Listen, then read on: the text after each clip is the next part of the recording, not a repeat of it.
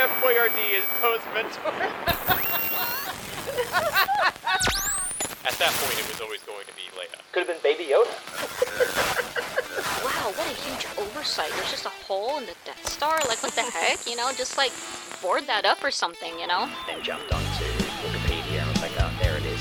I refused to get on the Wook, um, as, as Jared lovingly refers to it.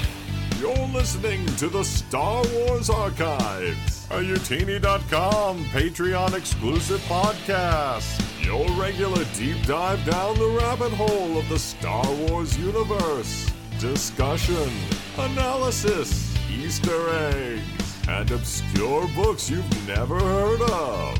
And now here are your hosts, Jose and Trevor. Hello there, you have tuned into episode 77 of the Star Wars Archives, a Youtini Network podcast where we take a random Star Wars topic and explain the living band that put it out of it. I am Jose, aka Joxy in the Youtiniverse, and joining me today, the long lost Longo brother, Mr. Trevor Davey. I'm Trev, keeper of a timeline pages over at youtini.com. I've spent my entire life consuming Star Wars media, and I've read over a thousand Star Wars books and comics. Yeah, that was sim- simple and concise. And do you know why you're the long lost Longo brother? Do you listeners know who the Longo who the Longos are? I mean, Trev, I'm assuming you know what I'm talking about. Now, wait, before we get into the meat, there's a. Oh, God, you've just prompted a memory. there's a You know, Sideshow Toys, who do all the. They did all Yes. the really cool replicas before Hot Toys came along. Yes. they did a series of Star Wars mythos statues. I'm sure I've spoken about them before. Uh, each one came with a little, um, little vignette, and I'm sure one of them was called Longo Two Guns. I'm sure he was a Gamorrean or Gamorrean, as you weird people pronounce it. Well, Is is that right? I don't know. That is not what I'm referring to here. Okay. But what I'm referring to, I mean, I, you know, I, I try to make it somewhat contextual to whatever we're going to be talking about t- today. So it'll it's relevant to one of the things we're going to be talking about today. So, but okay, so which so that will be a great way to segue into the part where I talk about what we're talking about in today's episode. On today's episode, dear listeners and Trev, as you know, um, we will be kind of talking about two things. So it is, you know, when we're recording this, it is mid, actually right in the middle smack like of October. It is October fifteenth, and um, so Ahsoka has ended. Um, it is it is October, therefore Halloween is coming up in two weeks, uh, as of today. He was a Clantani. I've been checking the Wikipedia. He was a Clantani. That's the Longo person I you're talking about. I don't know what that means, but it was also a, it was a tie-in to the Jango Fett video game. All right, there you go. More random. But his his name was Longo. well, I'm talking about Longo as a surname. So that's what that's. I what mean, I'm- it's a big big galaxy. Yeah, it's a long galaxy. Um, so, uh, anyways, so yes, it's October. Ahsoka's ended. So we're gonna be touching, talking about uh, two different things, and they're both kind of related. We're gonna do a little bit about Ahsoka, just some general kind of like maybe I don't know. If, I original, originally wanted to go through like all Easter eggs, but I feel like a lot of the ones that are in there, you guys probably know about, or you can find many, many videos about this on YouTube. So we'll touch on a few, a handful of those. But then and I think there was less there was less Easter eggs compared to when we did the Mandalorian Right. ones, right, as opposed to just continuation of lore. correct, yeah, and then so yeah, th- there was there was less. The new stuff was new. The old stuff was old. There was less to to pick at Right. from that kind of point of view. Right. So so there's yeah, so we'll we'll start with that. And then of course the series ends on a pretty big thing showing us a new kind of stormtrooper that we hadn't seen in live action before. But then, you know, which are very zombie-esque. So then that would be appropriate to talk about zombies in Star Wars during this month of October which obviously will lead us to Death Troopers, the novel by uh, Joe Schreiber, that came out. I mean, that was like in 2008, I believe, or something like that, 2009. Um, so, because I read that book, Trev, I read a book. So, Jose read a book. I read some. I Um, yes, What's what's more? I I know Jose reads, but what's more, he chose um, an obscure throwaway legends book. yes, and actually have the physical copy of that too. So, um, not the Legends and it collection. is a good book. It is- and we'll we'll get into it. Yes, it's a great book. So, uh, so yeah, so that's that's what we're gonna be doing today. Um, I think we have a little bit of a yes, some sort of structure. We have show notes. We're like we're excited to be back here talking about something a little more. yeah. it's been know. a while. Yeah, it's been a, it's been a minute, and we yeah we sort of planned this out properly. So so yeah, this will be good. So Trev, before we actually get into all of this, how are you doing, man? I'm I'm I'm okay. You're okay. I'm okay. Sometimes in this crazy world, that's all you can ask for. I mean, rugby did lose. Uh, Wales did lose in the Rugby World Cup Uh, yesterday. We we got knocked out in the quarterfinal stages, which was very disappointing. yes. And then England went through, which is even more disappointing. um, they were both very, very close matches. But you know, hey, that's that's sport. That is sport. Um, yeah, so I guess I'll. Yeah, my if we're doing sport segment now, um, on sports here. Well, I have joined, uh, or I am in a fantasy football thing here. Football, American football, Trev, um, not soccer, and uh, They they should call it American soccer. uh, Just give football just- back. Anyways, um, yeah, my team is doing pretty good. My fantasy football team, because and I I know very. I mean, I just I know generally. I was about to say, do you do you actually know how to pick, or do you just blind pick the thing is, various players? No, well, it's all stats, man. So I just look at, at I just look at the numbers and I look at how they're performing and I pick out of that. I mean, I have my team that I pick just looking at stats and I'm doing okay. So that's the thing. When you have like no allegiances to any team or any players, you only look at the raw data and you make a team just doing that. And hey, like it's working which out. is surely the the entire point of fantasy football. Yes. Um, it's working out, so it's all good. I mean, well, I mean that was that's the whole premise of that movie, uh, Moneyball, or I mean that you know that happened in real life with the uh, uh, in MLB baseball, right? But anyways, um, you know, when you're looking straight up at at stats, you can do good because you have yeah, it's less about emotions or something. Anyways, that sounds that sounds like something that like Thrawn would say, possibly. That's how he operates, right? It's just about like percentages and. Do and you not see the hole in their defense? That was really so obvious. yes. That's really good. uh, so. Um. So yeah, that's what we'll be talking about. To, well, no, we're not going to be talking about uh, uh, sports anymore, but the, yeah, good thing to bring Thrawn in and good impression. So that's that will be. We'll talk about Ahsoka, I guess. Um, but before we do that, Yes. Trev, um, you know this show is possible thanks to people supporting us either through Patreon subscriptions or getting merch. So if you wanna support us and let you know allow us to keep doing more random episodes like this or today's less random but you know um, go to youtini.com slash merch or go to patreon.com slash youtini and uh, yeah become a member get access to episodes in advance and a bunch of other exclusives so that's it for the intro anything else you want to say before we One, get into the one more thing. it? tell me One more thing. tell me Listeners, the slate is wide open here. If there's anything you want us to talk about, well, I'm pretty well versed. I like dragging Jose down rabbit holes. If there's Mm-hmm. anything you want to talk about, you want it, you want to hear us talk about, yes hit us up.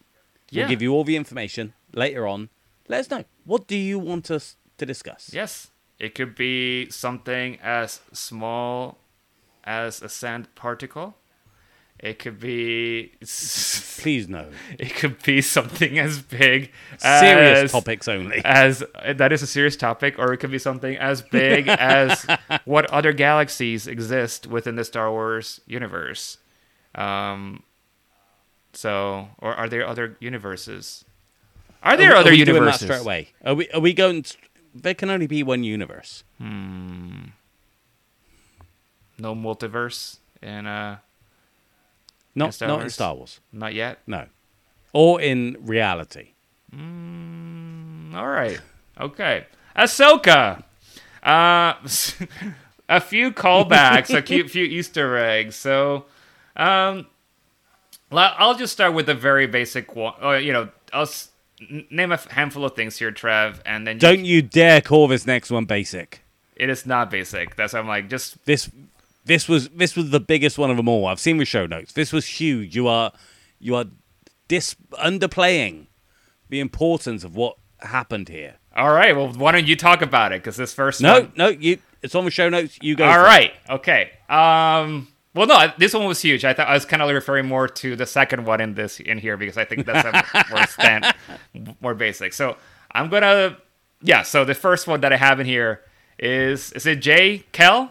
Is that how you pronounce the name? Jai Jai Kell. Jay Kell from Rebels and Servants of the Empire, right? That we just talked. Servants of the freaking empire. Yes. So we got Got a shout out in a Ahsoka. Yeah, we got a live action uh, version of him. He was uh, he's he's a senator or something, right? Um, One of one of Zare Leonis's uh, cadet buddies, force sensitive as well. yes, By the way, yes, um, you know, played a big part in some of those books that we discussed on our Patreon roundtable. Go and check that out. Um, like, that's a massive corporate. That's that's Dave Filoni reading a book. yes. Or somebody handing him a post. Well, I mean, he he was in Rebels episodes too, so he knew about it. He had animated him. He was in that one episode. Oh, see, I I forget that he was in Rebels the show. I just remember him. Yeah, because that's that's uh in the show, the episode. That's the guy that um, Ezra helps escape when he infiltrates the um, the academy. that's right. So and then he showed up once again. So he's been in two episodes, I believe, because then she shows up a little bit older um, in like a later season. So so yeah, so I mean he's uh, he's aware of of he has been aware of of Jay or Jai from uh, for a little while, and now he came into live action, which I thought was pretty exciting. Although, you know, I could have done without the whole stumbling buffoon giving a speech thing. You know, I think Jai deserved a bit more credit than that. Don't let Yeah. Clancy Brown take all, all the show away. yeah, he has already voiced so many different um, and, and, and acted as so many other different characters in Star Wars, right? He, I think he was Savage Opress. He was a voice for that. He he showed up in Mandalorian. He like he's been a number. but also, he's like a, a genre actor all round, isn't he? right. You know, he's been in. I'm not going to bring his IMDb up. Wasn't he the guy in. Isn't he the guy from Highlander? Isn't he Kruger from a Highlander movie? Mm. I can't. Maybe I can't remember. I, I think so. No, he's Anyway, Yeah. moving on. Yeah, so Jai Kell showed up. So, yeah, um, he's there. That was the first one that I yeah that I am on my list. My the second was the one that I thought was a little more basic, but it was still kind of fun. Which was and I and I think a lot of people already commented on this online, so um, that's why I don't want to necessarily get into it too much. But um, yeah, the the sort of um, astromech droid that we see on the ship when uh, the guy was chasing Sabine down because she, she didn't show up for the whole like event thing. Um, that astromech was modeled after the original R2D2 Kenner figure. Yeah, because it had the um had like the upside down teardrop Yes. for a for an eye socket. Yeah, yeah, that like that was one of those that went viral straight away, and it, it is a nice touch. I yeah, I like that stuff. yeah. So that was just like a nice little little touch. So now it means that that original one is not R2D2 anymore. I guess that's a real droid or something like that. They've retconned an entire Yeah, yeah. generation's childhood. Um, so so yeah, so that that one was kind of fun to see. Uh, now and now we're gonna get into some more like interesting ones, I think. But uh, Trevor, Trev, I sent you a link earlier today before recording. yes, you did. And ha- did you know about this before I sent you that or not, or had you read about it? No, this was all completely new to me, as was the original source. Okay, so So whatever the you'll tell tell me in a minute. Whatever the thing that you were comparing that scene in Ahsoka to, Yes. I've never seen or heard of. Yeah, and I'm sure that it's not. It's a sort of obscure-ish kind of uh, of movie, but so I think I'm sure that a lot of people didn't really catch this, but a lot of other people did, and that is the whole thing with um just the map that Morgan puts on the thing, and then it kind of like lights up all around her, um, and even just like the you know the map coming from some sort of like gold bronzy orb. All of that is a very it feels like a ripoff of treasure planet the animated movie by disney from like 2002 so 20 which, which I have I have no idea what No. it is. so no that's I'm like not a lot of it's not one of disney's biggest movies but it you know it exists it happened and they have a very similar thing where there is an orb that the guy finds and then he puts it on a device that then like lights up like a hemisphere around them and that is how then that is the map that they use to get into their treasure planet It, i- looking at the link that you sent me, it is very striking the way that the uh, what's the best way to describe it? You know, the the curtain comes down around Yes. them in a half sphere is pretty freaking close. yes you know, there's there's a lot of Yeah. resemblance. Well, even- in that moment, even the way that the that the orb rotates to get activated like that's what the guy is like he's just looking at it and it's like a little bit of a puzzle and then once he figures it out then yeah it just lights up around them and it's just sort of like this coordinates and and like sort of dust around so it's just uh yeah it was i don't know if it was on purpose or not because i also did see some like things online that compared this map to something from like an early Star Wars video game and how it looks. So I'm like, I'm sure there's also some other Star Warsy things that look like this in video games, but the fact that the orb is how it is and a, a bit a bit of a puzzle kind of thing is very much just like Treasure Planet. and it was very um. Okay, peep the curtain here. I'm a bit salty about the Ahsoka show in general. Um, I'm not going to go on about it, but the whole map from a orb thing was very. How do the kids say it? Basic s- or or mid. Yeah, it was very mid. I mean, yeah, it's it looked cool. I don't, I don't, I'm not trying to like say it was like bad or anything like that either. Um, I mean, I think even just in uh in um in episode seven, uh, the Force Awakening, right? Like when there's that moment when when they first get into uh Han's ship and oh it's all real like they they are kind of like walking through a star map of sorts so i think that's why i'm like it's not completely new the idea of being within No, the no, map that, of the galaxy That, that bit's fine. yeah that bit's fine. so It's- visually it's, the nice Sphere. yeah thing. yeah Although in Force Awakens you did have R two with a literal jigsaw piece. Yeah.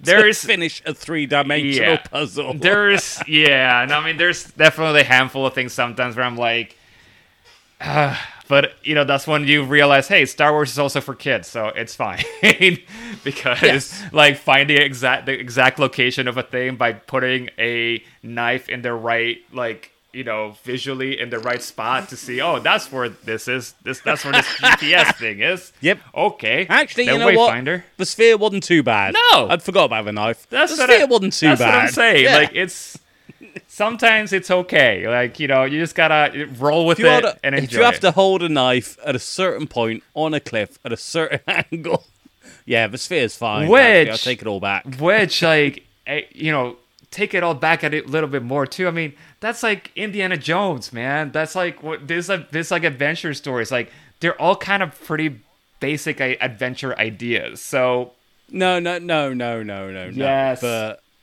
the staff and the sunlight and the pointing at the map is a far better plot contrivance than anything we've mentioned so far. okay, fine, but yeah, it's, that's a much better MacGuffin. it's better, but it's all along the still same. the same Yeah, thing. it's the same. It's it's all it's all part of the same family. It's all part They of George Lucas's brain. I mean, he did it. Yeah, he had just done it already. So it's just like I'm like it's it's all the same idea, the same concept. Anyways, um, that's I'm like, yeah, the specifics of it, it's it's fine, but I definitely the fact that it was like such a one to one like parallel to Treasure Planet is really interesting. So I will share the link um, on Discord. So if you haven't seen it, if not, then definitely look it up. Treasure Planet, Ahsoka, and it's gonna come up, and it's pretty interesting. Um, now next next uh, topic here um that I want from Ahsoka that Trev, hopefully you have some things to talk about with this. Is so you know they're using this map to now go to another galaxy. And I is this some sort of like callback or Easter egg or anything like that to something from Legends? Do other galaxies exist?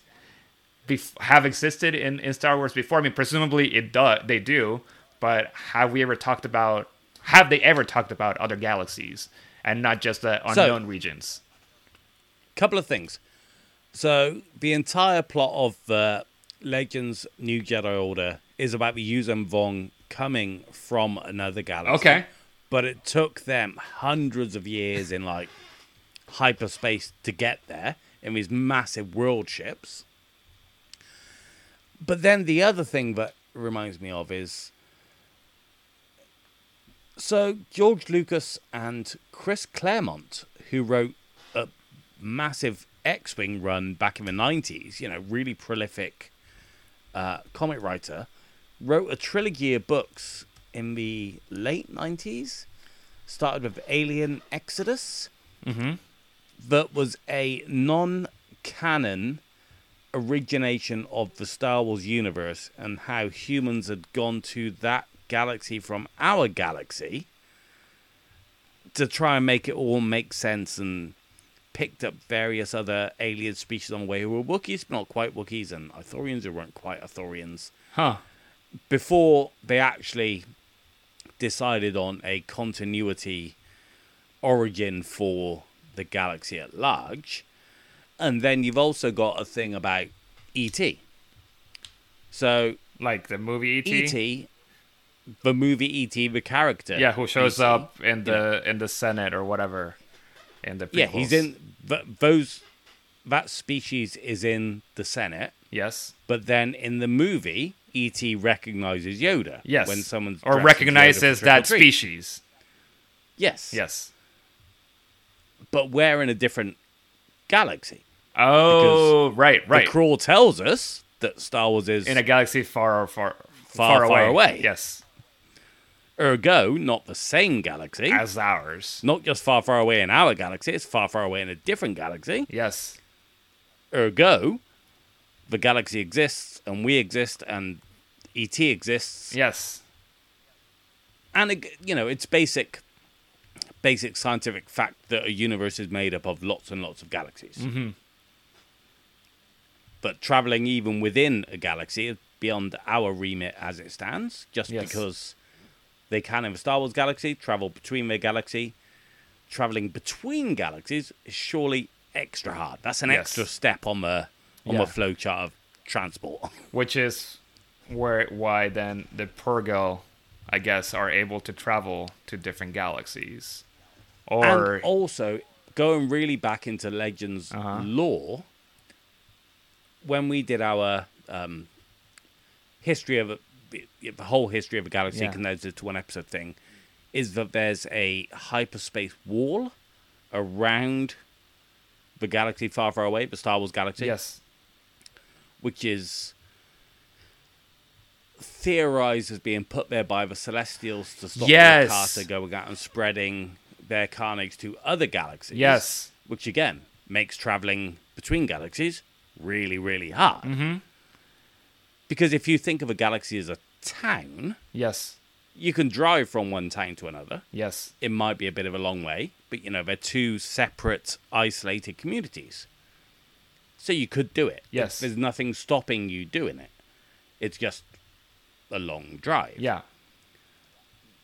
But if that is the case that there is a hyperspace barrier around the galaxy, then that's why you can't just go, I'll go that way and it's just going to take me a bit longer than normal. yeah. No, I remember um reading yeah or something about yeah this this wall because like this and we had talked about yeah i think the celestials at one point because i was like oh so the celestials like i think that um in uh in in stargate they have something very similar but there's all these other other sci-fi kind of stories. There's always that like um there's that kind of species of like the al- you know the the sort of alien species before the al- you know or kind of godlike type of powers that are able to do things like this and, and created this wall.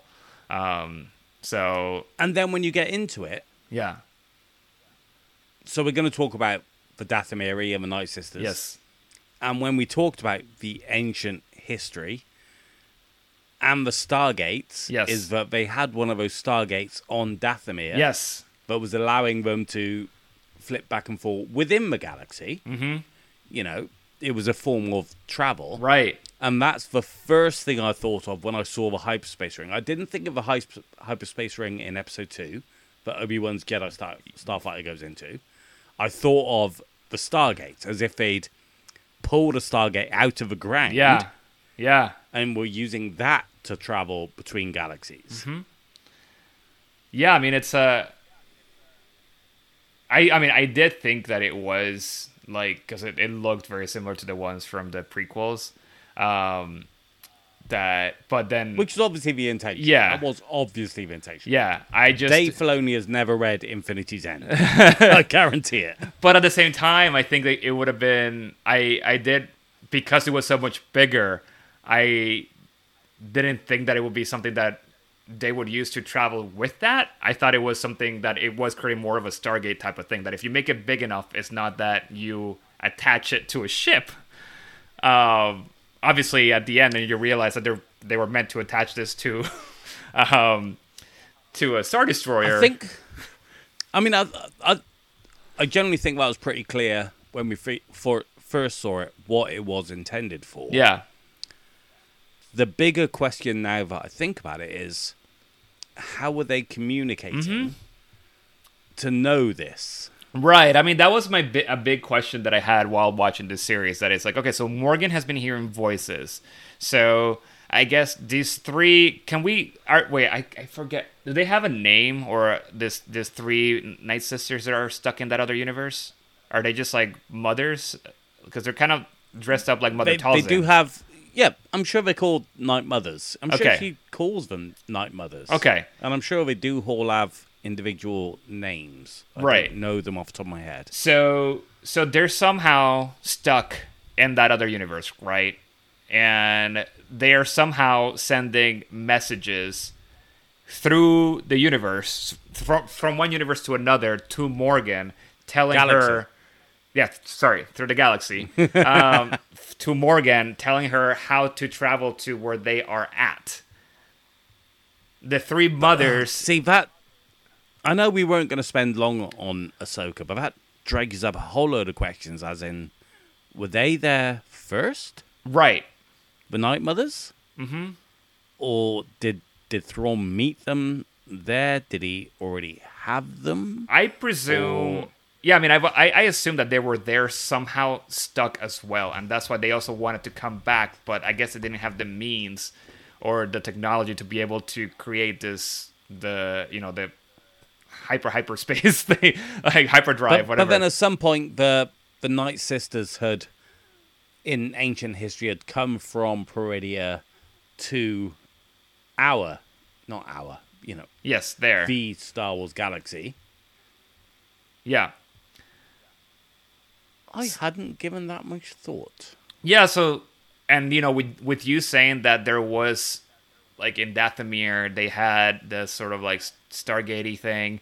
So there's definitely In like Legend, let's be in clear. legends so but there's definitely then that connection that perhaps that is somehow how they're able to send messages through because there is still some sort of magical slash mystical connection between the two galaxies that allows them to send you know there's some there's some magic like ck magic of or magic you know Or you can assume that, you know, Magic. radio waves exist. yeah something It, it might be a bit slower. Yeah. but Yeah, I mean that's maybe why it took them ten years or something. It's just like uh, for them to get it. Actually, they were sending messages since day one, but it took a long time. it took dec- like a decade for her for Morgan to be like, oh wow, I should get on this. Um, but but no, but uh, yeah, I think the, the way that magic is working. I mean, I I very much appreciated that in the series, and and that they're you know bringing in witchy stuff, which you know is perfect for us to to talk about in this month, which um obviously brings us up to the next two topics that I'll briefly just mention one thing. We're not going to dwell on it, um, and then we're going to get into the real meat of this, right? But and I want to mention it just because it's I think it's kind of like it does get to that point, right? So how does magic really work within the Star Wars universe, and how much magic can an individual Night Sister perform versus maybe the mothers? So um, br- very briefly, Maroc or Maroc, I don't know how you Maroc, Ma- Marrok. I I'm don't know. going with Marrok. Okay, with him. So, um, he, you know, so so we see him for a few episodes, and pres- you know, we have to assume that he is the same Inquisitor that we had seen in Rebels. Um, and then he gets sort of, you know, lightly slashed across the his body, right? And then he kind of like sort of goes like I mean I'm doing it in, in, in the video so you can't see me the guys that are listening to this. But right he just sort of like kind of goes like ah! And and he does and and then he deflates and this sort of like polleny kind of like powdery whatever thing kind of like comes out of his slash and then he's gone right? Um so what was really ha- we have to assume perhaps that he was being animated right by some sort of magic that Morgan used because he was the same dead Inquisitor that we had seen die in Rebels, and somehow he came back to life. But for some reason, he is dead, dead now. Whereas later in the series, in um, in the season, we get proper zombies, right? Or at least a version of it with the with what they call the Night Troopers. So Trev, I I know we want to get into Death Troopers. So any thoughts on like the difference between one or the other, or is it just maybe just for the plot itself? Or that's why I'm saying that maybe See- it's just what Morgan is able to do versus what the Night Mothers are able to do. Marrok, I cannot wrap my head round from a logistical angle. And bearing in mind, I'm using logic very loose. Working on the logic of the laws of the galaxy itself. How was there a body? You know, we've seen the Night Sisters do stuff in the Clone Wars. We've seen reanimated bodies, but they're bodies. And in Fallen Order, they seen- they're in like in those sacks, right, or something. Yeah, um, but we've also seen Jedi disappear when they're killed. Mhm. And I'm also not entirely sure it's the same Inquisitor from Rebels. Okay. I've spent a bit of time looking at helmets recently. I'll, I'll, I'll tell you why. Interest, interesting tangent. Okay. There's a story from one of the Tales from Vader's Castle comics from Cavan Scott. It may not be the Tales one, but you know, you've got Tales, Shadows, Return, Ghosts, where Vaneé, one of, uh, well, Vader's one advisor on Mustafar, who's gone completely insane, is uh, snuck up on by, uh, oh, trying to dredge the name out of my skull uh, Lina Graf. Mm-hmm. And she disguises herself in an Inquisitor's outfit to confuse him. Yeah. And I was trying to place that Inquisitor outfit to an existing Inquisitor. So I spent a lot of time looking at Inquisitor helmets. Yeah. Is what I'm saying. And I couldn't match Marrok's to an existing one. Yeah, no, I, and I, I just sent you the the image of the Inquisitor that I thought it was, and I think it's just the front part of it is very much the same one as that Inquisitor, but the Ah, but again, okay. So I'm looking at the image you sent me, and he's got the he's got the more butterflied sides to his Yeah. helmet. yeah, you know, and that's a those slight but definite differences yes, are what sets them apart. right. So, So, I, I stand by it being a different Inquisitor.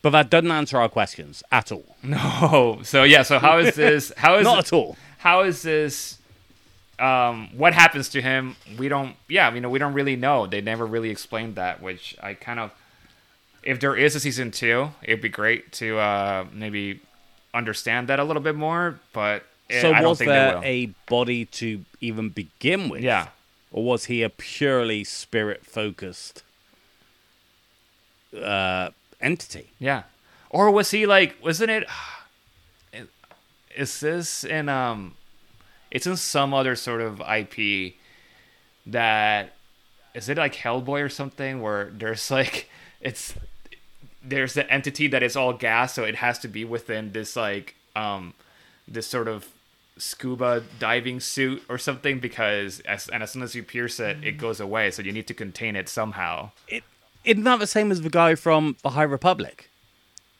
There's one of those in the High Republic. There as is. i'm not up to date with all High Republic. I can't republic remember the name. I can't remember the Yeah. name.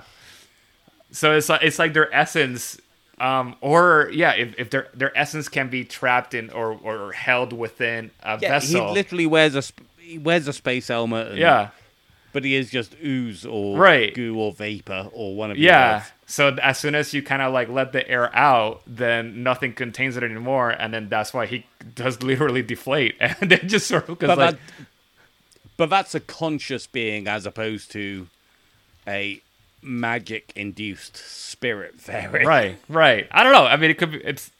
I I'm still. I'd like to know more. I guess is where I'm at because we see that, and then of course later in the series we are introduced to what I think are the coolest looking stormtroopers ever.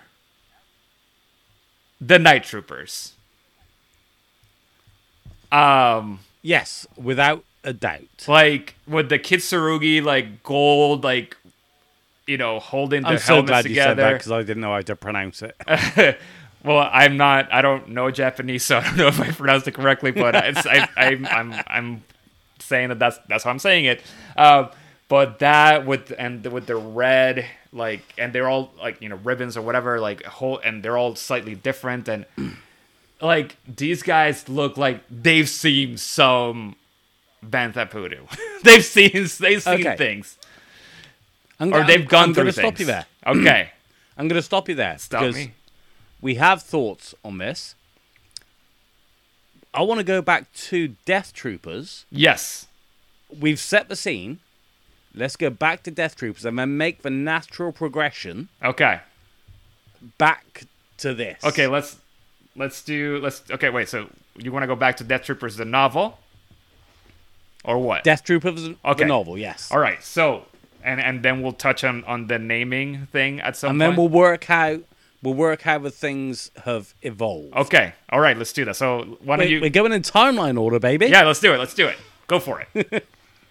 so, So, Death Troopers, uh, novel by Joe Schreiber, released in 20,000, uh, 20,000? 2009, 2009, yes. takes place about a year before A New Hope. Now, Jose, what intrigued you to pick this particular novel off your shelf? Uh I've been I've been wanting to read it for for a long time. Out of Legends uh, novels, this is one that has always like stood out to me because I like horror and and sci-fi, and I I so the idea of zombies within the Star Wars universe really intrigued me.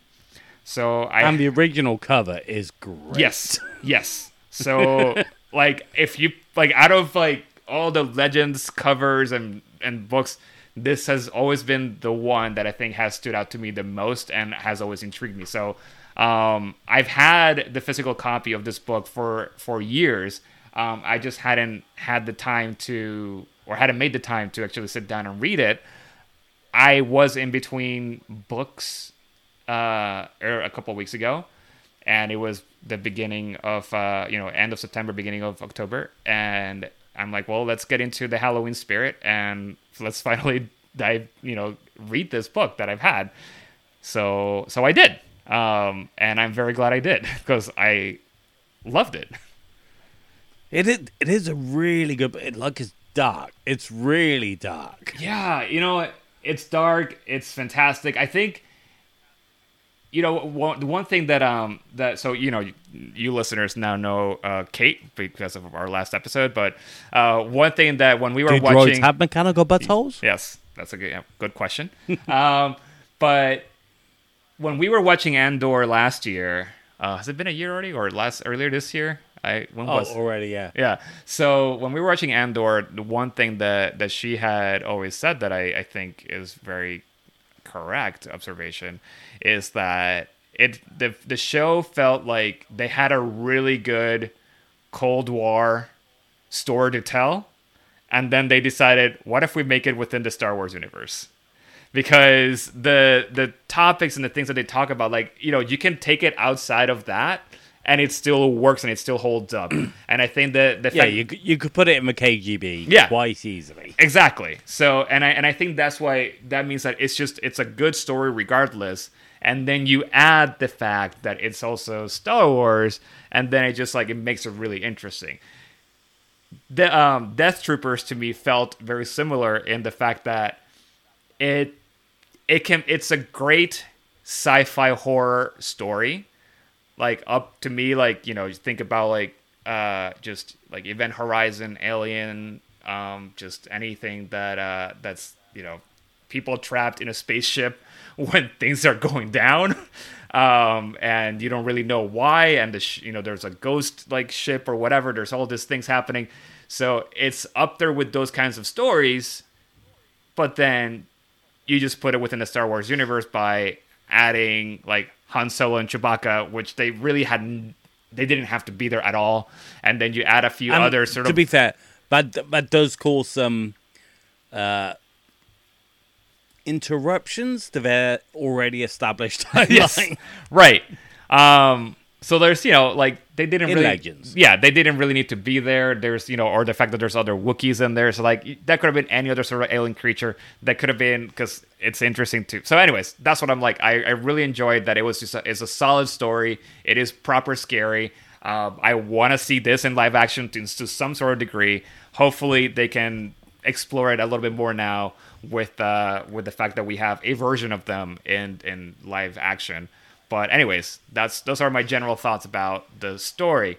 Now, Trev, the reason I called you the long lost or whatever Longo brother is because Trig and Kale, the two brothers from Death Troopers, Oh, their last okay. name, they're it's Trig Longo and Kale Longo, So and not Longo Two Guns. no. so, uh, you know, it is their father who is killed um, before the story begins, and just sort of like you know, is uh, he his apparently he's a really good guy. Um, he is you know he he did some criminal things, but he was a good guy. Um, so, anyways, I just put you there with these two brothers that uh, are in the story as their other brother. So that's that's why I said that you were Longo. But let's explain what actually happens in the book. Okay. So Han and Chewie end up on a Imperial prison ship, prison transport, and some mad scientist has released a plague that turns people into zombies. Essentially, yes. And I mean, Yeah. you don't find out that Han and Chewie are in this uh, uh, prison barge uh, until pretty late. So, because basically, the, it just kind of starts out with just a general drama and stuff of what it takes to run this uh, this prison barge, and uh, and then they find well, their the ship gets somehow like something happens to the ship, and then they can't continue flying. Then they find a star destroyer that is just sort of like floating about, and they're like, well, maybe we can find our parts uh, that we need to fix our ship in there. And then they dock onto that ship, and they send some you know some people up there to look for the thing, and then that's when things go wrong. And then there's the, a, the prison bug is called the Purge. Yes, You know, it's a very delightful Right. a, a Yeah. prison. Uh, so then the this there's some sort of virus that was released within the Star Destroyer that now also infects the people in the prison barge, and so then I, there's I think there's a bit of a time jump or something because then pretty much everyone is No, no. There's no there's no space in the timeline for a time jump. In No, but it's year. like then everyone This is just this is literally the year before Yavin. Han and Chewie are very busy. It's tight squeezing Yes. them in. No, but it, it all I'm saying is like it just sort of like in the story, it just goes from like they went on that thing, and then all of a sudden everyone pretty much is dead in the in the in the ship, except for like four or five people that just How did Han and Chewie end up on it again? That's they're just smugglers. So the reason they were spared is because they were in um, isolation.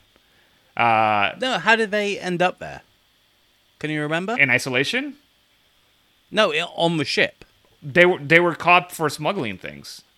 Oh, okay. So they were, yeah, they were just like randomly, like they were.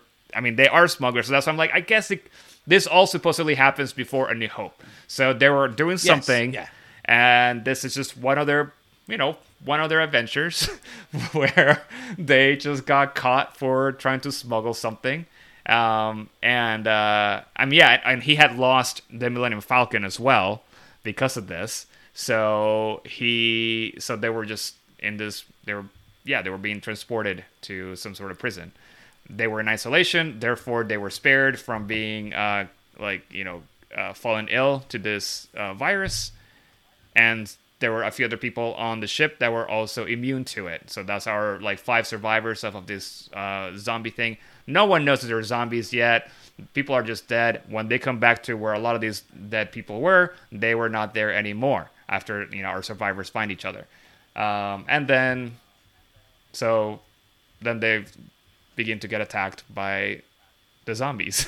Guess like but I think the build up to that was fantastic because you don't they don't talk about zombies for a long time. They just are like they're just building up. They're trying to make you like connect with the characters with these two like boys, the Longos. They're trying to get you to like know the the sort of like medical like doctor like lady, and um, so and it's not much. It's not until much later that then like oh wait, there there's thousands of zombies in that other ship and now we just like made even more zombies because we released the virus into our ship as well so for like there's a lot of zombies in here not, not only stormtroopers but imperials like prisoners everyone's a zombie except for five people So, when we were talking about this episode, I sent you a document. yes Earlier. yes you did which i kind of I, I fl- said it would take five minutes to read. yeah Did you read it? I flipped through it. I, I was prepare I was preparing the show notes, so I did kind of like skim through it. so let me tell you what this was. Yeah, tell me. It's um recovered messages from the purge. Now this was a promotional campaign for this book. So you know how they'll release excerpts or author interviews. Yes. For this particular book, instead they sent the Star Star Wars.com or whatever sent all these various messages to various fan sites Oh. that, when compiled, told you the story of the decline of that ship. And it's all the characters in the book Yeah. sending messages back. Yeah. And some of them are losing their faculties, and Yeah. by the end, by the end of their last message, they can't speak anymore. Or the Longo boys are saying, "We don't know what's going on. Yeah. No one's talked to us anymore. People have gone mad." And when you compile them all and read them all together, Yeah. it really sets the stage for the events of a book. And as far as promotional campaigns go, that's really good. That's really good. No, I yeah, I was you sent me that way. I'm like, what is this? But um well, yeah, because I sent it with no context no, whatsoever. no, no. That that's like that's awesome. I um, yeah. Well, because there, there was also that one message that um, there was one of the that that the doctor like she found a message that someone wanted to, to send over to his wife or something, and then at the the book ends with her meeting um the wife and, and the kids and gives it gives her the message. Um, But they also did um they also did a like a Twitter feed at the same time. really Uh, yeah, that was part of it as well. So I'm I'm scrolling down now. It's uh, like the first of the um the first of the tweets was made on 15th of September 2009. Uh, it says Um, hopefully, I can make people understand what we do and inspire others to serve the Empire's noble cause. The Emperor has supplied us with some of his new communication tools to spread the word about our mission. This is TK329 of the Imperial of the Imperial Army, broadcasting from the Star Destroyer Vector.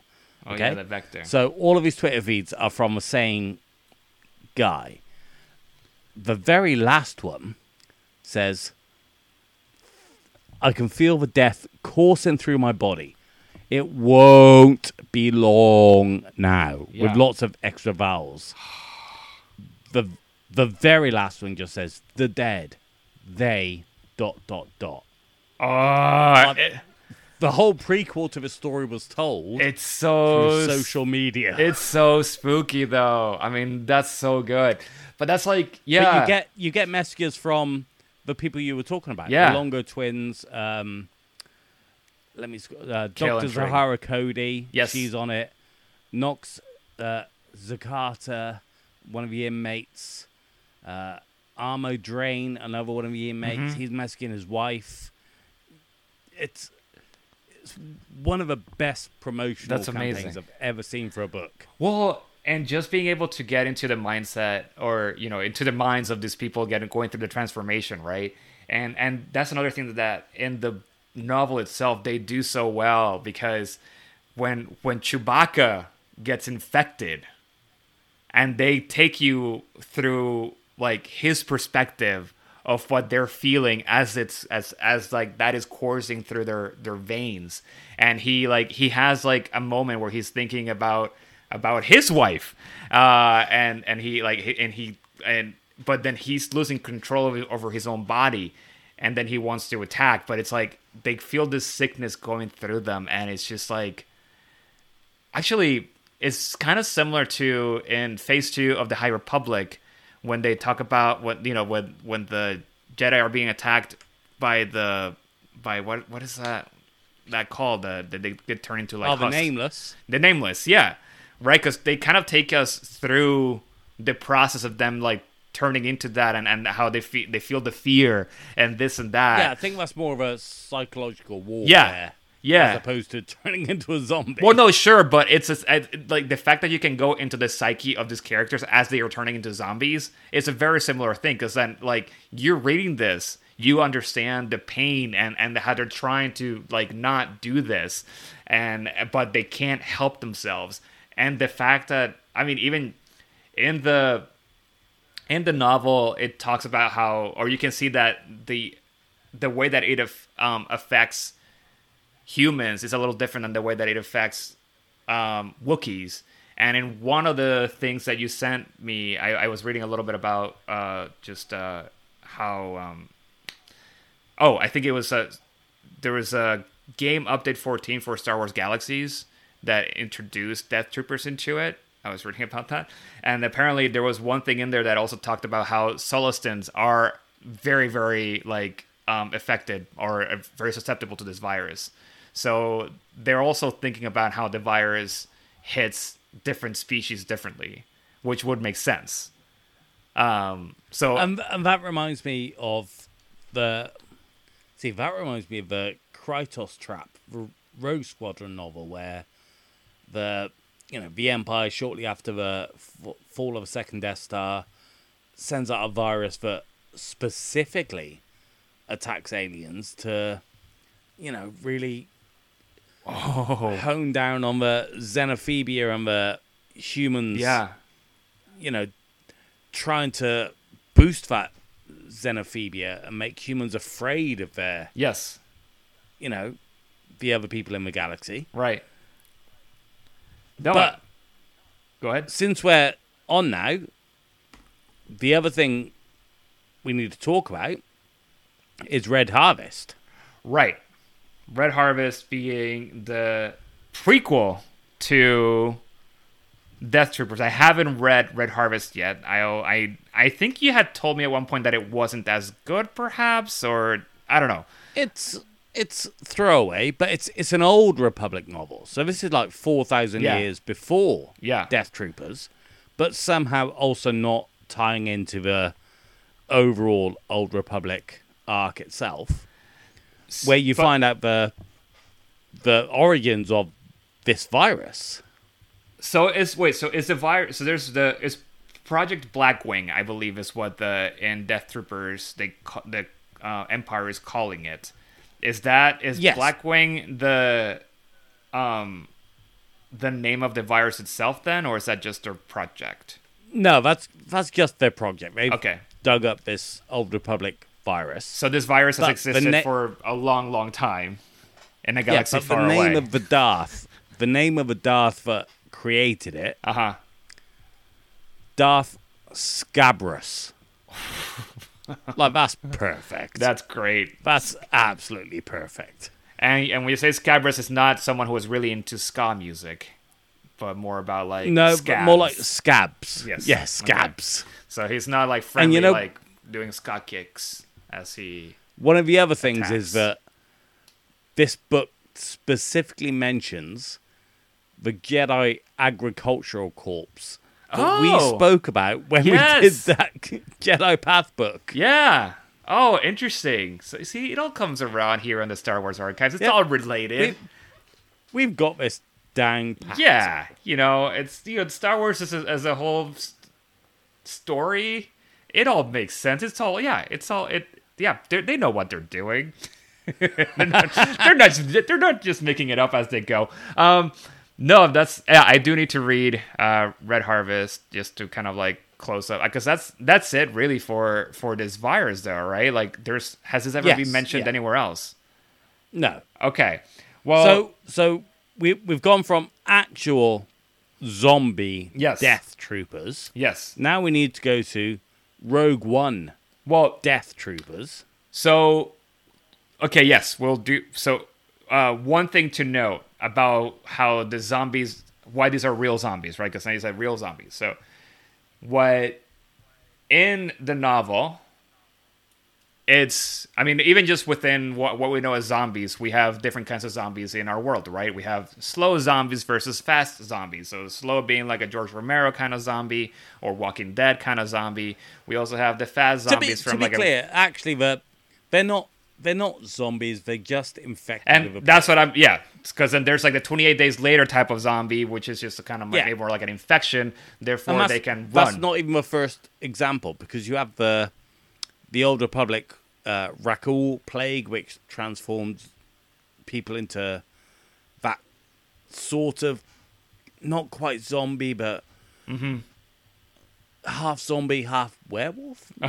okay. But you know, you have you have various examples of Yeah, a virus that will transform a person. right. So, so this is so what we're talking about here in Death Troopers is uh, zombies in the style of a virus, because very important in the book too. Uh, sorry for you know we're well into whatever this book is about. So if you guys, you should just read it. It's um, this. None of what we're saying are big spoilers. It's out on Essential Yeah. Legends collection. Yes. So, So but you have um, no excuse. there is a moment in the book where they, um, one zom one or a zom- quote unquote zombie is attacking the doctor, and she has an antivirus or you know like a shot, a syringe, and she puts it on like she injects it into the zombie, and the zombie kind of comes back to being himself for a moment. And he is the one that helps her figure out what's going on and, and what Project Blackwing is because he writes it down. So down. it's curable. Yes, so it is curable. He- The thing is, he was way too far gone because then, in like a few seconds after that, he is consumed again by this virus. So technically, you can go back to being Virus being the operative word. Exactly.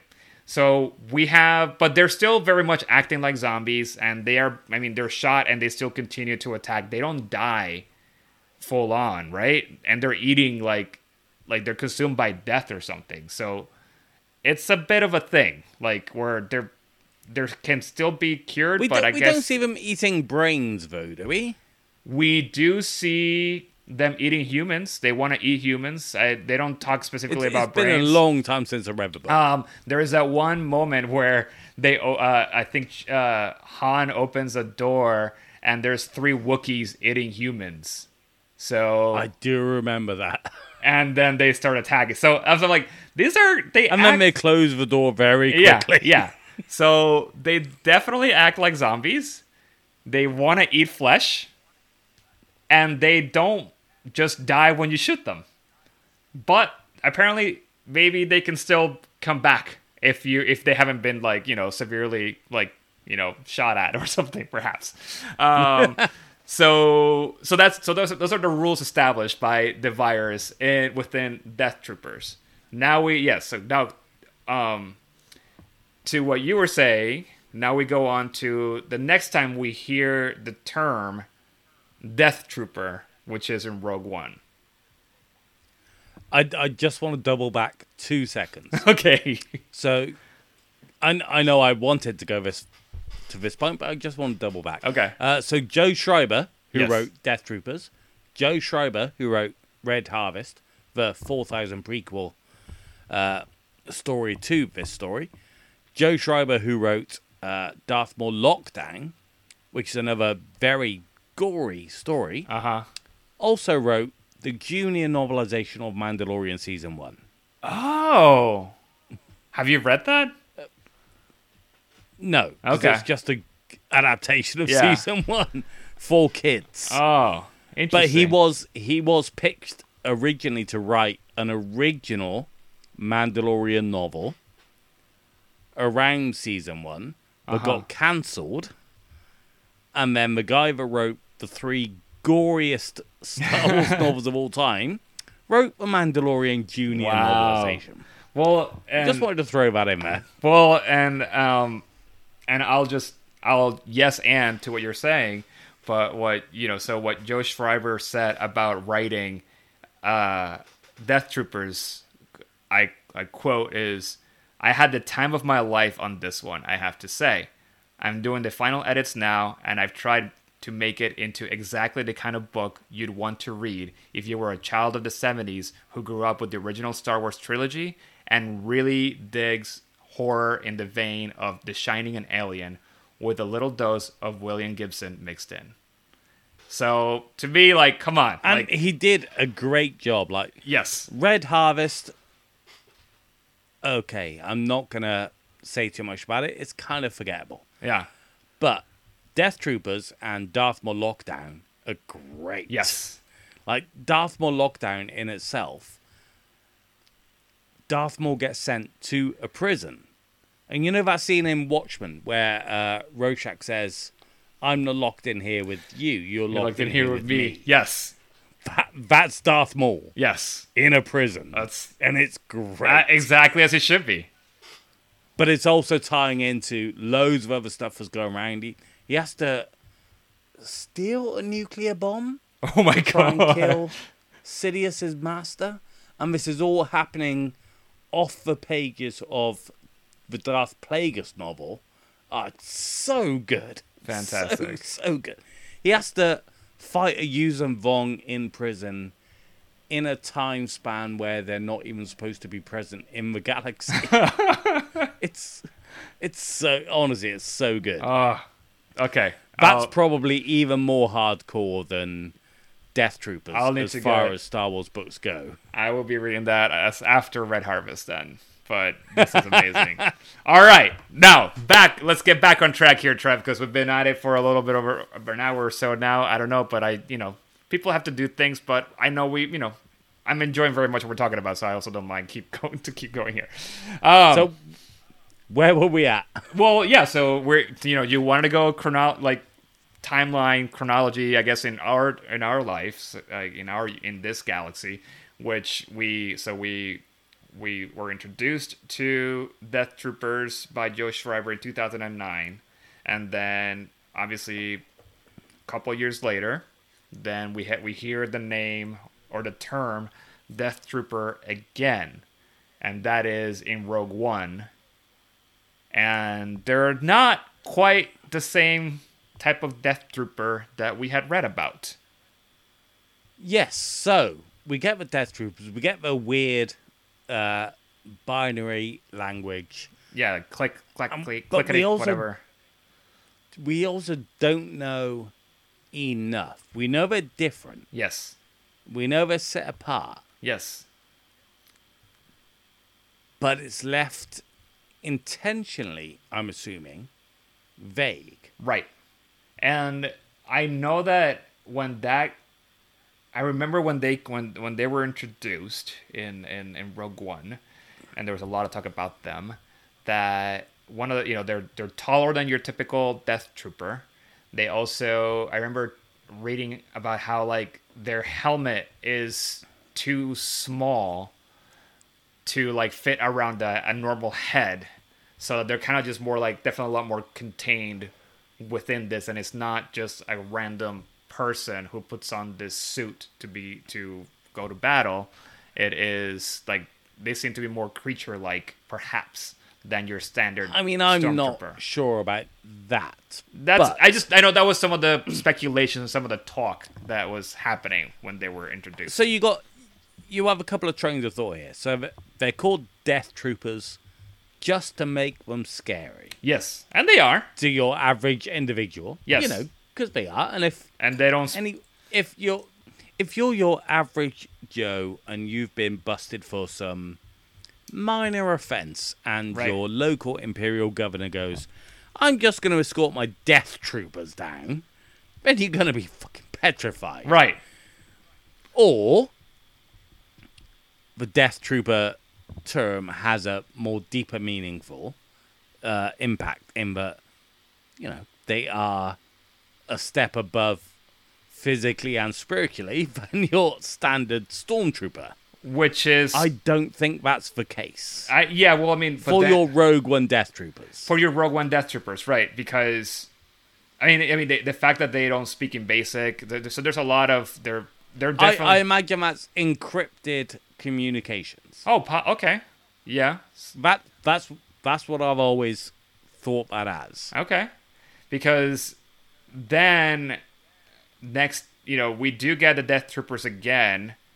I think would be in uh in Bad Batch, because Crosshair, his stormtrooper suit is the same one like in the in the new one like in the in the in latest latest season he is a death trooper See, and then we start making the overarching reach between Bad Batch and Mando, uh-huh where you get, you know, what happens to these clones as part of their journey as the Empire grows and right cloning involved, and it. This is where it gets speculative. exactly so now so so yeah so the idea basically going if you keep going down the line of death troopers or the term death troopers within the live action over the last you know coup- couple years it's obviously we we thought okay so i guess this is what we're getting as far as like zombie or whatever like stormtroopers. We're not gonna really see joe schreiber's uh death troopers anymore.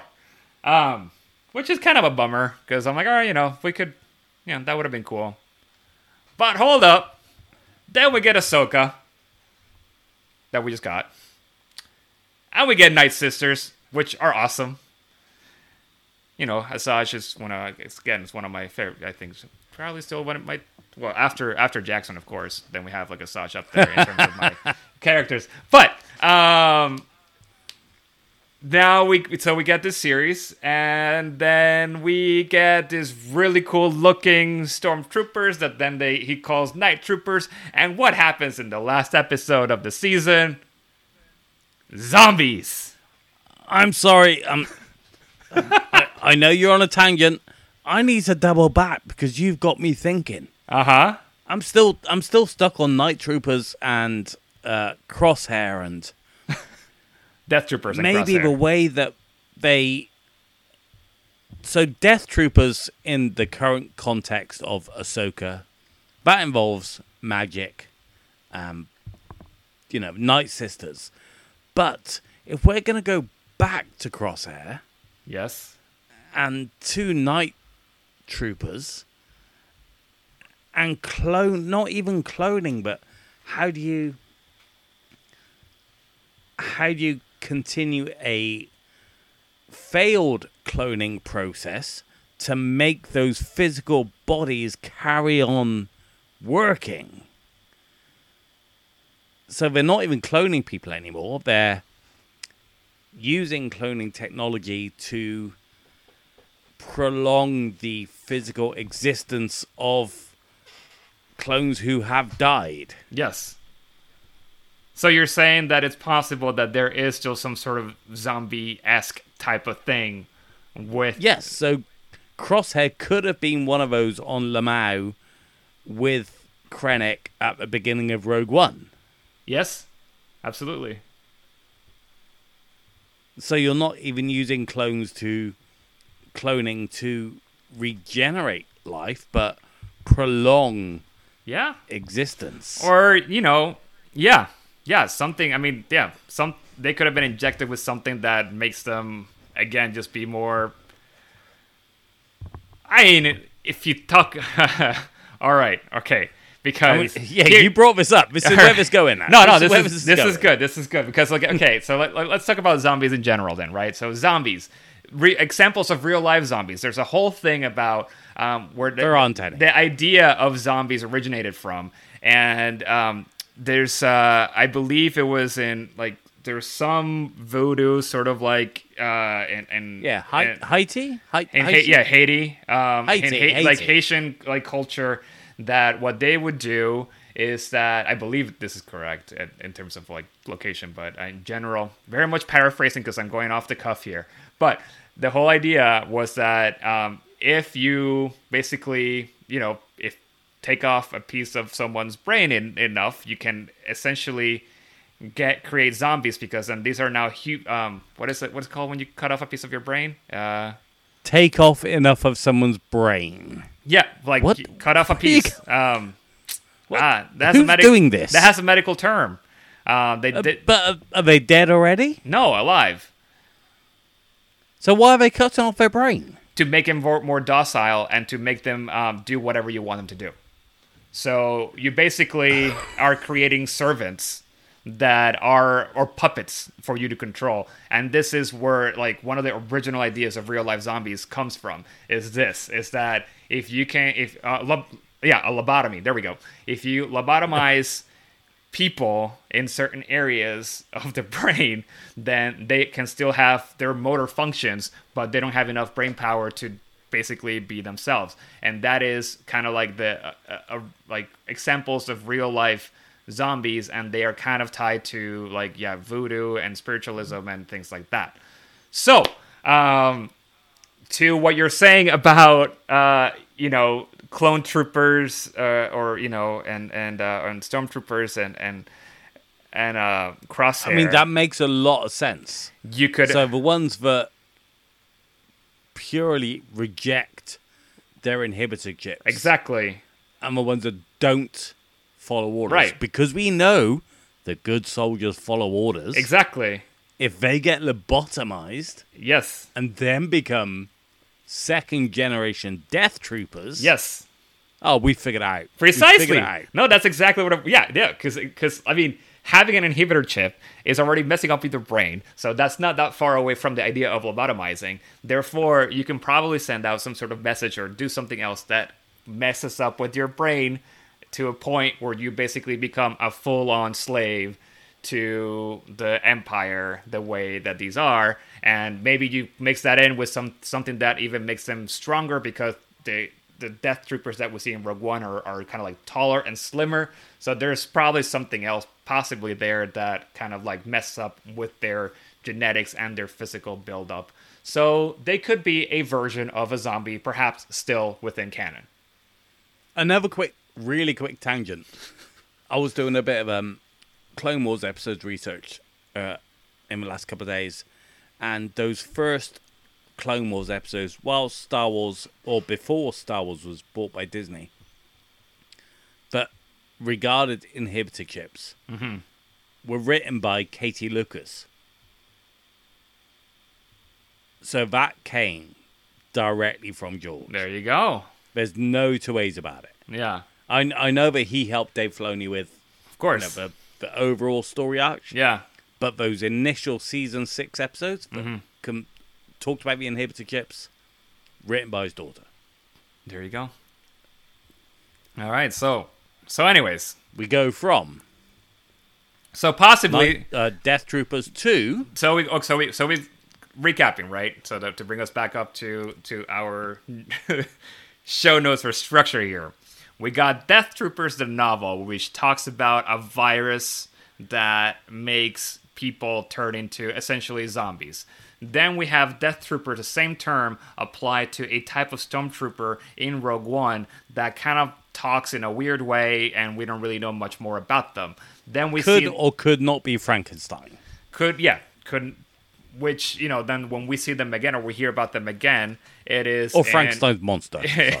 In bad yes in bad batch where now we have ano- another sort of like version of that or more information about them which means that they could really just be possibly just like the next version of controlling stormtroopers which is still very zombie could be very zombie like because of what we were just stating as far as like lobotomizing and messing up with people's brains etc so we're not that far away from the idea of zombies yet.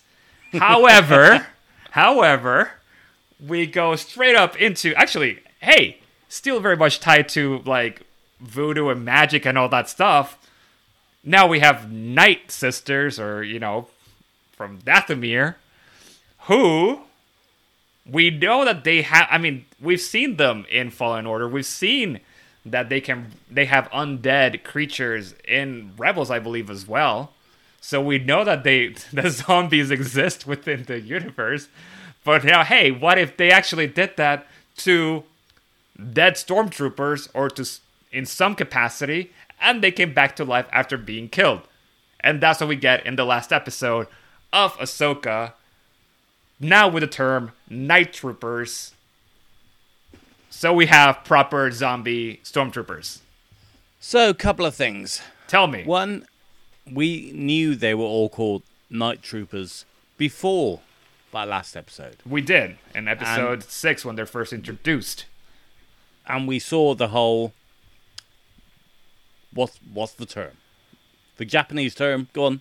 oh the kintsugi That we saw that around their armor, Yes. which implied that they've been dead and lived before and patched They- up. they've But- it implies that they've gone through s- some battles Okay, and their armor got messed up but this is the first time we see stormtroopers die because they did die. Yes. they were shot and shot. lightsaber stabbed and cut up, correct and then they came back with green eyes. yes And the green eyes is the indicator that these weren't the same beings that we previously saw. So this is the first time we've seen actual zombie resurrected Correct. stormtroopers. So that sets it apart somewhat. Yes, and well, and I will say that I think there's a mix of of both from the very first time we see them, because there is that one um, night trooper that is fighting, I think, with Sabine. That and he he gets the or they get their part of their um helmet armor um broken, and you see their Yes, jaw, and that is Yes. that's a that's a dead person. Like that person did not yes. was not just killed a couple minutes ago. That is a proper decaying like person unless there's some sort of alien species out there that looks like which, that. Which raises even more questions. Like, so is this part of the the enhancement of the cloning thing I was talking about, in that they've got dead stormtroopers standing, and then it takes a Night Sisters dark magic to resurrect them? I think it's Like you can you can clone a dead person to live a bit not even clone them, but use cloning technology to make a dead person live longer. Palpatine. Uh, and then it takes dark magic to actually resurrect them once they've been shot and are killed. Yeah, well, because There's, a lot of questions. there's a lot of questions. I mean, that's like when we when we saw um, when we see the the night mothers sort of perform their their ritual right before um, the Ahsoka and Sabine come in. We um, I assume you know it. You can think that maybe that's when they're kind of like bestowing the magic upon the this the this uh, Death uh, Night Troopers, there's also that conversation that Thrawn says something about like, oh, you know, they know what they were getting into, or they, you know, he kind of like he asked them, and they, these people are so loyal to him, and they said, yes, I'll I'll do whatever it is needs to be done. So one assumes that they, you know, they had consent to be to for their bodies to be used for other things once they are killed. So that's what I I, I assume that basically their magic is kind of like saying, hey, if you if you're still alive and you get killed, you will be turned in. You will come back to life as a zombie. So, um, are you okay with this? Yes, no, and I guess most of the the people said yes. But then they're kind of like they're mixed in with some other ones that perhaps had already been brought back to life through the same kind of magic, or that's how I've sort of like, um, you know, arranged it in my own head that there's a mix But of we we don't we don't see that because everyone had green eyes. yes, So no one had green eyes before. So this was a first time thing for that everyone. that we know of. I mean, we we only get a few shots from them far away, so I'm just saying that there's there's probably a few different there's a there's both mixed in, and then it's not until the end. Just maybe that's just like for plots for plot purposes that they want to reveal that they're kind of like they're that, but at the beginning they don't want to reveal that we have some glowing green eyed uh, night troopers to not to not give it away. But overall, whether whether there's zombies or dark magic resurrections or a mix of both, it's cool as hell. It is very very cool, and that's I'm like yeah. So let's you know we've we've gone at it for a little while now, so let's just start wrapping up wrapping up, I guess. But Trev, so we talked about zombies, we talked about Ahsoka. Um, you know, any I assume there's gonna be a season two of Ahsoka. Well, so this is the thing, you know, because they've not announced a season two, but they have announced a Mandoverse movie. I personally think we're going to get seasons four and five of Mando, season two of Ahsoka. I think we're a way off getting into a movie at this point. Yeah. But yeah, regardless of how it comes, I feel like we should we will get some more more of a resolution or perhaps I hopefully just more focus on on the night of like the night troopers and the night sisters because I think I mean regardless of your But you know what I think? You know what I think they are actually subtly doing, which is genius. Is they are making the return of Palpatine make sense. Yeah. That's what they're building to. Oh yeah. Well, that's been the to me that's been the, since season one of Mandalorian. It's just been about how it's cloning technology and how does it make more sense. And then that way they can explain Snoke and they can explain Rey's dad and they can explain uh, Palpatine at the end. I mean, Rey's dad's already been explained. yeah, but they can tie it all up more nicely if they get more into like the magic and uh, and yeah, and just cloning and and midi-chlorians or M counts and such. And also, I, I don't have any problem with the magic. I love I love it. magic versus the Force. So I need to throw this in since we've been talking about Night Sister magic a lot. So the the big bad of one of the Ewok movies, the witch, Uh huh. she's been retconned as a Night Sister. And she could turn herself from a Ah. human into a crow. That's She right. was that much of a shapeshifter. Yes, So let's not underestimate dark side magic. that's right. You know, it is a fantasy universe. Yes. No, that's that's a really good point. So no, I'm I'm all in on Night Sisters. Love more zombies. This is uh this has been good, Trev. I think we've covered quite a bit of ground here, more so than I expected when we first started. Even though we, we were pretty structured, um, but we hit most of the points in here. Uh, yeah, let's see where this goes. I guess in, in terms of the you know other other stories that however however and whenever they come out. If if now the Oh, we're going to have to wait at least two years. yeah, we just you know we just ended our writers' strike. We are still going on with the actors' strike, Yep. so who knows when we will ha- like, continue these stories. Um, but hey, um, Trev, I think anything else you want to add? I mean, we've to that to, to today's topic or anything else. Zombies. Uh, there's a tale in Cavan Scott's Tales from Arangol's Pit that talks about undead droids. Uh, there's a couple of Star Wars Tales stories that talk about zombies. Um, yeah, but there's horror stuff out there if you want to look for it. Great. All right. Well, um, yeah, do that. I will try to read Red Harvest at some point, um, and we can talk about that whenever I do. But um, I think that's gonna be it for today's show. So, guys, people listening, um, all of you, if for some reason you haven't done this yet, please join our Discord. We have a very active community there sharing their thoughts on the latest episode of I mean, whatever show on Disney Plus, which I guess would have been Ahsoka, uh, reading along the newest book releases, selling their books and collectibles, and sharing their artwork and fanfic. Most importantly, that is where you can get the latest news and discuss anything Star Wars archives. If you haven't joined, please head on over to youtini.com slash discord and click the join now button on that page. And as Trev said earlier in today's episode, hey, if you have any other things that you guys want to like hear us talk about or really dissect, anything in really anything uh, Star Wars related, ideally. Um, yeah, just let us know over disc- on Discord, and we will do our best to cover that. We can talk about zombies. We can talk about sand. We can talk about galaxies. We can talk about the Yuzong Bong. Whatever you want, we'll do it. Uh, if not on Discord, uh, where can people find you and me, Trev, and maybe make other suggestions for episodes? So we are at SW Archives Pod on both Twitter and Instagram.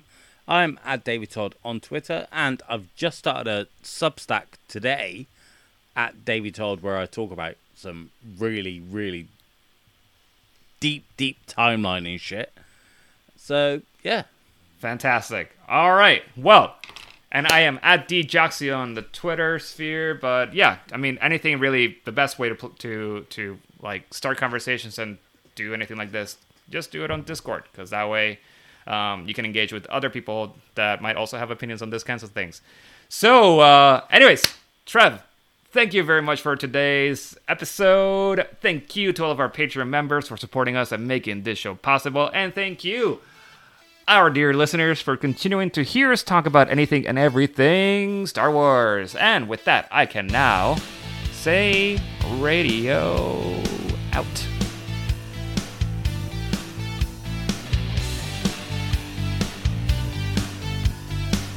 There is no hatred. There is joy. There is no division. There is union. There is no apathy. There is passion. There is no gatekeeping. There is community. This is the Youtini Star Wars Fan Code. Embrace it, live by it, and above all, trust in the living force. That's all for this week. Join our community and surround yourself with like-minded fans by visiting us online at youtini.com. Until next time, may the force be with you.